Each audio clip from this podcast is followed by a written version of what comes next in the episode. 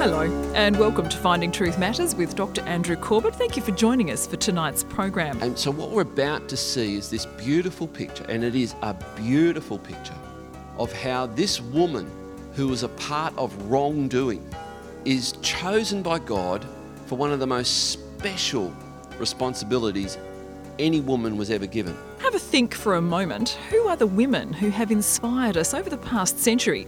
Is there one we would set above others as one who is worth emulating? The answers to those questions could be interesting. Dr. Corbett is in a four part series at present looking at the most inspirational women of the Bible. Tonight, the story of a woman who sacrificed much out of love and faithfulness. In the midst of what was a dark age for Israel, one woman shone, revealing that no one is a no one to God. Let's join Dr. Corbett now for a look at the second of four women. Tonight, Ruth, worth more than a sandal. Please turn to the book of Ruth. We are looking at the most inspirational women of the Bible. And today we're going to look at Ruth and we're going to see why she is so inspirational. Ruth, worth more than a sandal.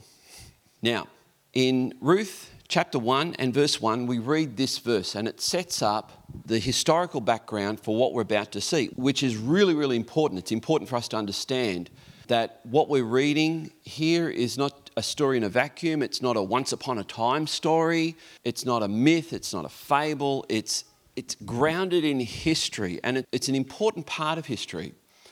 When you read through the Bible and we read from Genesis chapter 1 through the Bible, it can seem like it's kind of jumping around a bit, and you might assume that everything that you're reading is happening in chronological order, when in fact, what's happening is Ruth happens very, very early on in the book of Judges, and verse 1 tells us that. So we read this In the days when the judges ruled, there was a famine in the land, and a man of Bethlehem in Judah went to sojourn in the country of Moab, he and his wife and his two sons. So we have the story of Israel coming out of Egypt, led by Moses with his understudy Joshua. And Joshua was 40 years of age when he came out of Egypt, and then he was 80 years of age by the time they had finished wandering through the wilderness, which God used to test the people of Israel before he gave them the right to enter the promised land. Now, after Joshua led that second generation of Israel into the promised land, we see that he conquered as much of the land that was necessary for them to take possession of it, but not all of it. And the Bible tells us very early on in the book of Judges that God intentionally and deliberately left opposition forces in that land of Canaan for Israel, that next generation of Israel, to conquer. And it tells us that. And they didn't. In fact, the worst case scenario happened. The people of the land who practiced such things as child sacrifice, who, who practiced sacred rape, where women and young people, and I'm trying to be delicate here, were were raped in front of idols as some fertility thing, in the belief that this would make their own crops fruitful. And those are the things that God said broke his heart. They were the word abhorrent to him. And when Israel came in, God said, Do not learn their ways, do not do this. And you can understand the temptation would have been great for them to copy the way of the Canaanites because they'd come out of Egypt. They were not farmers, they were slaves. They wandered through the wilderness for 40 years. They didn't have farms in the wilderness. They weren't used to farming. They saw the farming practices of the Canaanites and saw that they did have fruitful crops. And when they asked, How do you do this?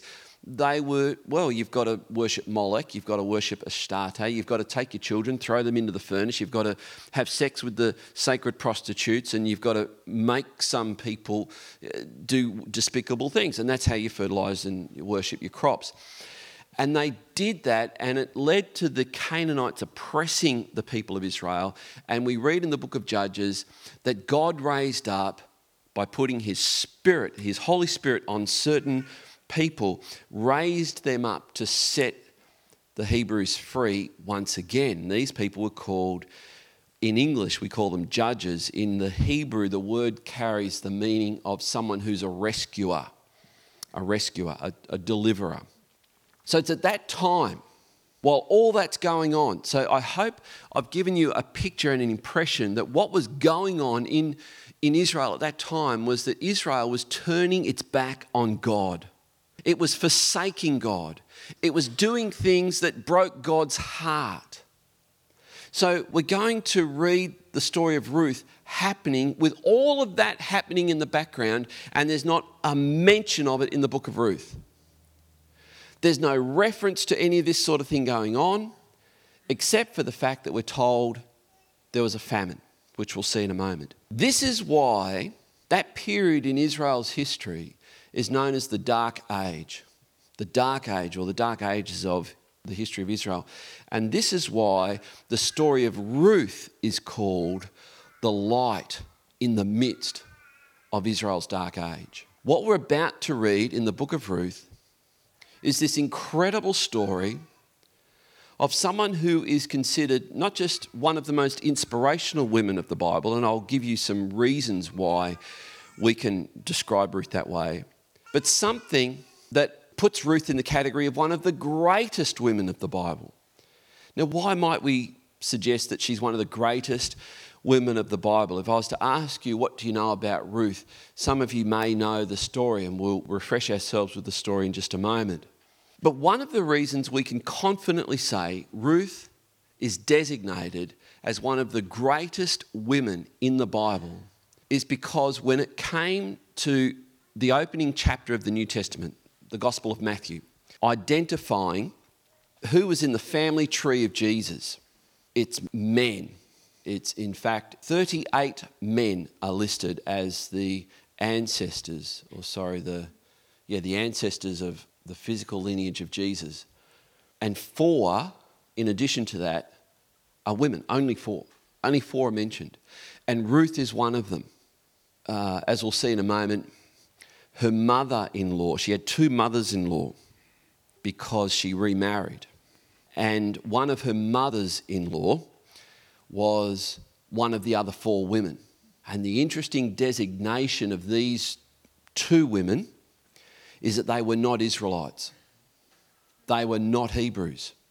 And one of them was a prostitute. And this is Jesus' family tree. And these women are considered in this way to be some of the greatest women mentioned in the Bible. So, what do we know about Ruth? If I was to ask you, what could you tell me about Ruth? We would probably bring out some of these descriptions.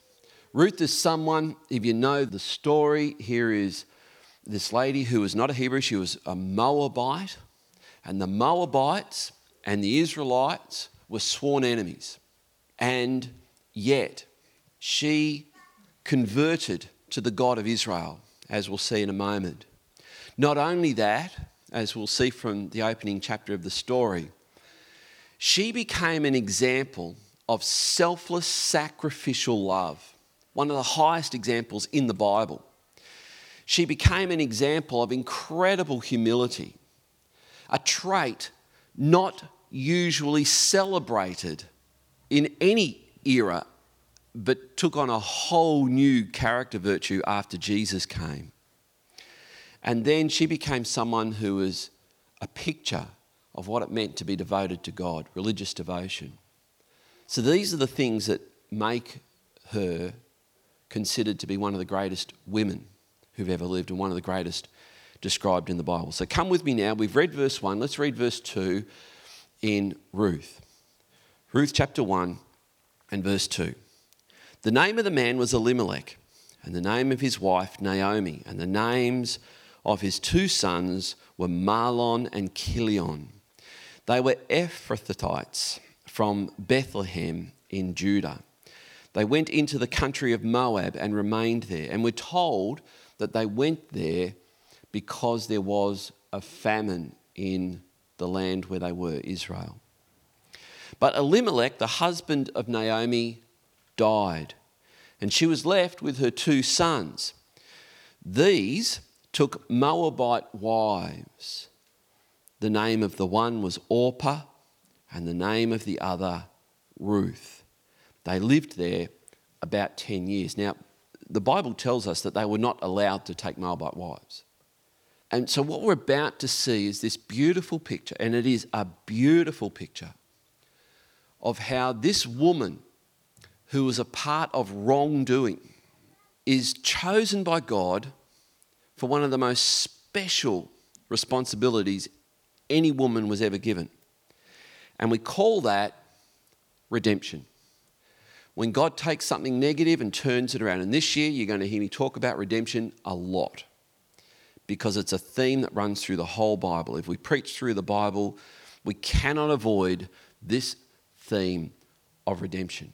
And I hope that by the end of what we've shared within this time together, you come to realize that no matter how bad your circumstances look, no matter what pain you've had in your past, no matter how much you have felt hurt, no matter how much you have felt circumstances have been against you, I hope to introduce you to the God who can turn your situation around.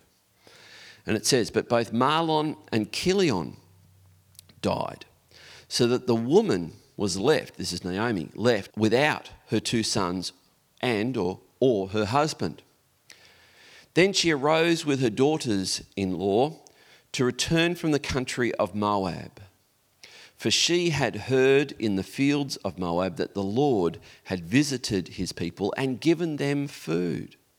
So she set out from the place where she was with her two daughters in law, and they went on the way to return to the land of Judah. But Naomi said to her two daughters in law, Go, return each of you to your mother's house. May the Lord deal kindly with you as you have dealt with the dead and with me. Now, this tells us, this tells us something about the relationship she had with her two daughters, two daughters in law, and the relationship that her daughters in law had with their own mothers. They must have had still a pretty healthy, good relationship with their own mothers. Otherwise, it's unlikely that Naomi would have said, You don't want to hang out with me. Go back to your mums. Go back to your mums, and you know, it'll be surely better than hanging out with me. May the Lord deal kindly with you as you have dealt with the dead and with me. The Lord grant that you may find rest, each of you, in the house of your husband. Then she kissed them, and they lifted up their voices and wept. They said to her, and this probably says a lot about Naomi, they said to her, No, we will return with you to your people. But Naomi said, Turn back, my daughters. Why will you go with me? Have I yet sons in my womb that they may become your husbands? Which was the cultural practice of the day. That if the eldest of the children died, the oldest son died, then you marry the next son in line. And she's saying, yeah, This is not likely to happen. Turn back, my daughters. Go your way, for I am too old to have a husband. If I should say I have hope, even if I should have a husband this night and should bear sons, would you therefore wait till they were grown? Would you therefore refrain from marrying? No, my daughters, for it is exceedingly bitter to me that for your sake that the hand of the Lord has gone out against me. Then they lifted up their voices and wept again. And Orpah kissed her mother in law, but Ruth clung to her. And she said, See, Naomi's speaking to Ruth, see, your sister in law has gone back to her people and to her gods. Return after your sister in law. But Ruth said, do not urge me to leave you or to return from following you, for where you go, I will go, and where you lodge, I will lodge. Your people shall be my people, and your God, my God. We may miss what's happening here, but this is actually called a covenant statement. A covenant statement is a statement of commitment And so, fortunately, we have Jesus on the night he was betrayed, which is why we took communion, saying this is the cup of the new covenant. It's an agreement that he's made with us, a commitment he's made to us.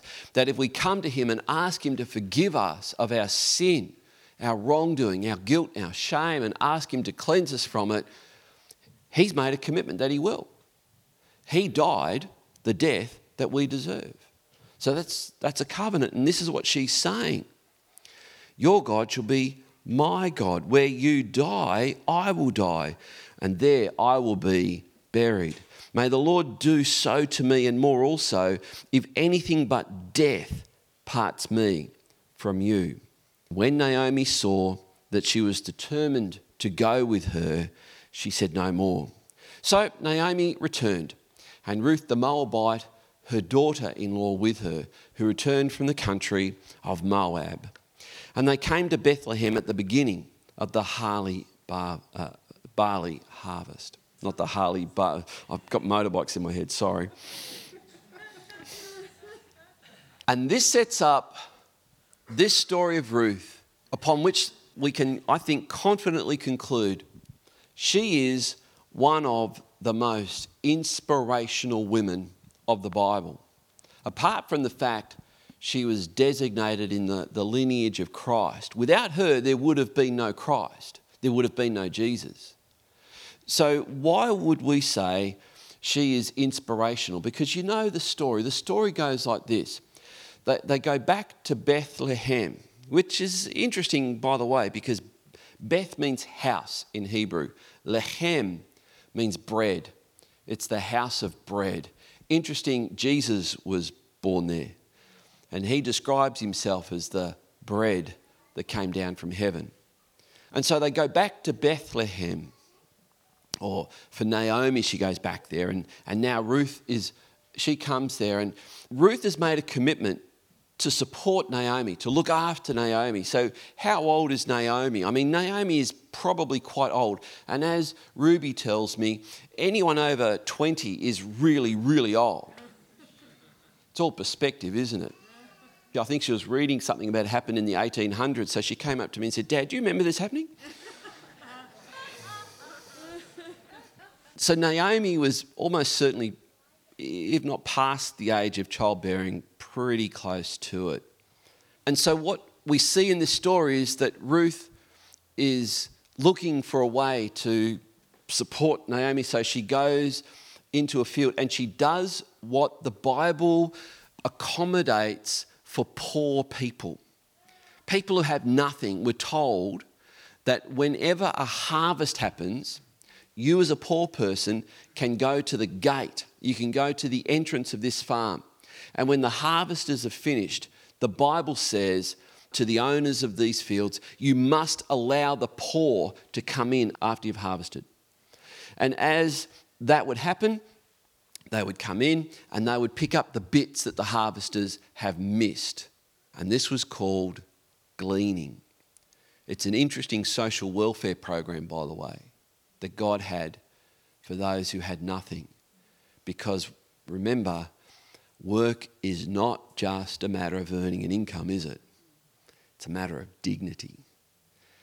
And the reward and the effort equation applies even to those who have nothing. And this is the biblical prescription for how to look after the poor. So Ruth is there and she does. She's she's there and she would have, you know, lifted up her garment and put in the barley that they missed.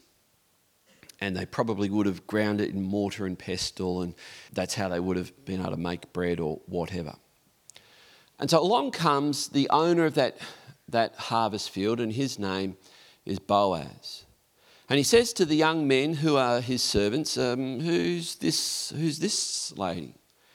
And chances are, very good chances are, Ruth was quite attractive. And chances are, Boaz was a lot older than her because he knew Naomi when she left.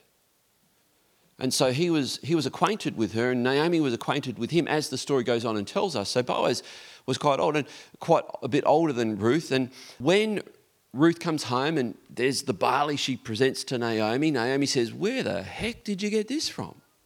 Oh, I got it from a field owned by someone by the name of Boaz. And Naomi says, This is really good. He is a relative, not so close that you couldn't marry him, but not too distant that he has nothing to do with us. He's a, a relative. In fact, they had a designation for him called he is a kinsman, kin, part of the family, kinsman redeemer.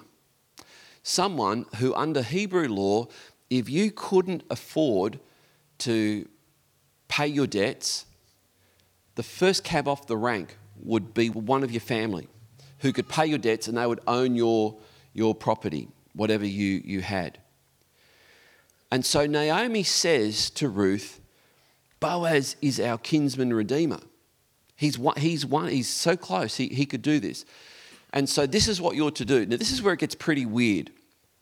If there are any young people here, young guys, young girls, looking for a way to date and get engaged, this is where it kind of, the biblical practice isn't always exactly what you should be doing. And I pointed this out last week that just because it happened in the Bible doesn't mean you should copy it.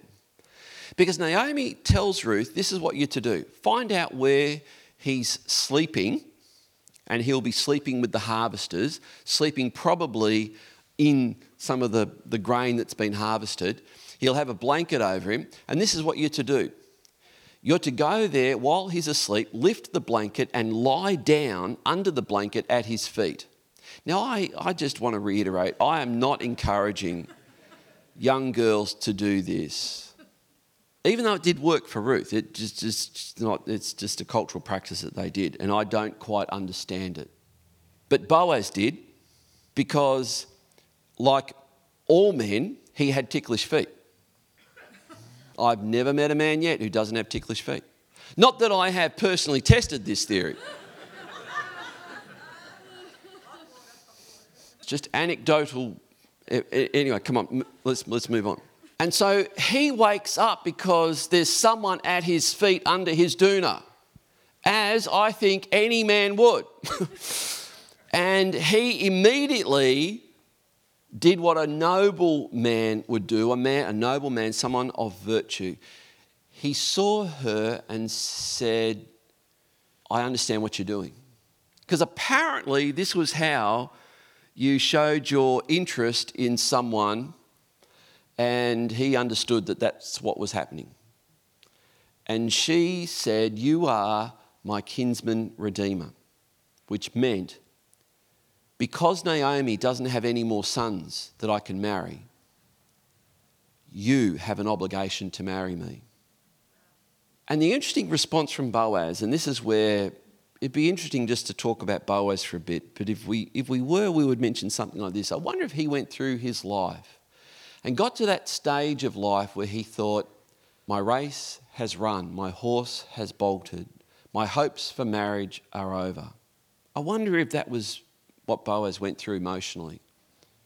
And now he's got this young girl, beautiful girl, saying, You are obliged to marry me. And of course, we have Boaz saying, That's true. But I'm not the first one in the pecking order. There is one other who is closer in the kinsman redeemer pecking order, and we need to find out if he is prepared to marry you. And so the story goes that Boaz calls a meeting with this relative of his, and he says, You know, Naomi's come back and she can't afford to maintain her fields, and I'm wondering if you want to buy her field and redeem her field. And he says, I will. Oh, and there's just one other thing you'd be obliged to do. You would be obliged to marry Ruth the Moabite. And he says, I can't do that. I've got sons. If I marry someone else and have children with her, then my own sons will miss out on their inheritance. You redeem it. And Boaz goes, Oh, all right then. and he takes his sandal off holds it up, and gives it to him. And apparently, that was some custom back then that said, everyone's witnessing. You see me go around with one sandal, it's because I have redeemed my right as a kinsman redeemer, and I will be marrying Ruth. And so the story goes that they, they married and they had children. Well, in fact, they didn't have children, they had a child. So we'll, we'll come to that in a moment. Here's why, from this story, we see that Ruth is so inspirational. Firstly, she became a worshipper of the God of the Bible. Remember in the opening chapter, in the opening verses, Naomi says, Go back to your people, your home, and your gods. And Ruth says, No, your God, not God's, God will be my God. She converts. And she didn't convert because this was going to be easier. She didn't convert because this is going to be better in her self interest to become like the Hebrews. In fact, she was going back to an uncertain future. So, converting to become a worshiper of God was not something that she said, What's in it for me? There was very little that was in it for her.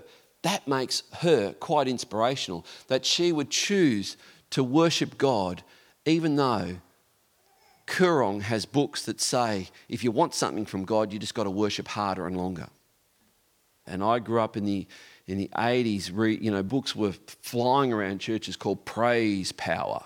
You know, you can, you can have what you want if you learn to praise. And this is actually not biblical Christianity, it's something closer to pagan religion.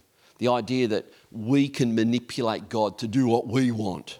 Can I tell you, if that's your understanding of Christianity, take it back to the shop, get your money back, which they probably won't give you, and come back and get the real one, which says this when you become a Christian, you surrender to God and you do what He says.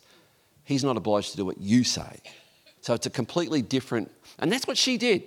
She, in order to be faithful to this God that she was making her God. She was prepared to leave her familiar surroundings, her home, her family, her kin, her language, and move into a place where they didn't speak her language, where where they weren't like her. Their skin color was different, their customs were different. And she was prepared to do that. I'm going to suggest that we, as the church, are called to do something similar as well. That's why Christianity is what's called a missionary movement. We go to people who are not like us. We put on things as a church that are uncomfortable for some, like board game mornings we do things that put us out there that invite people and we don't preach at them. We preach in a way that displays our message by how we treat them. This is why we are, want to be a part of feeding 80 children for breakfast. This is why we want to do these things. So she was prepared to go into a place where, can you imagine? Can you imagine? It would be kind of like one of us saying, I'm going to move to Saudi Arabia and make it my home. You would have some hesitation, I think. So she was prepared to endure mistrust, unfriendliness, and even poverty. She was prepared to do that. To be faithful to God, she was prepared to serve her mother in law, Naomi, and forego her own life. Did she have any thought that she was going to go to Bethlehem and find a husband and get married? I don't think so. She went there because she wanted to serve Naomi. She was a Moabite, sworn enemies of the Hebrews. That's all we have time for tonight. For a CD copy or premium download of tonight's discussion, please go to our website, findingtruthmatters.org, and select the most inspirational women of the Bible, Part 2, Ruth, from our online store. As we've heard tonight, it was a dark age for Israel. Ruth left that which was familiar and comfortable to be loving and faithful.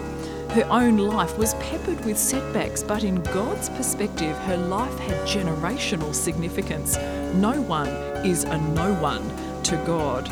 More from Dr. Corbett next week as he introduces the Shulamite woman. Dr. Corbett is pastor of Legana Christian Church and president of ICI Theological College here in Australia. We look forward to joining you again at the same time next week for another Finding Truth Matters.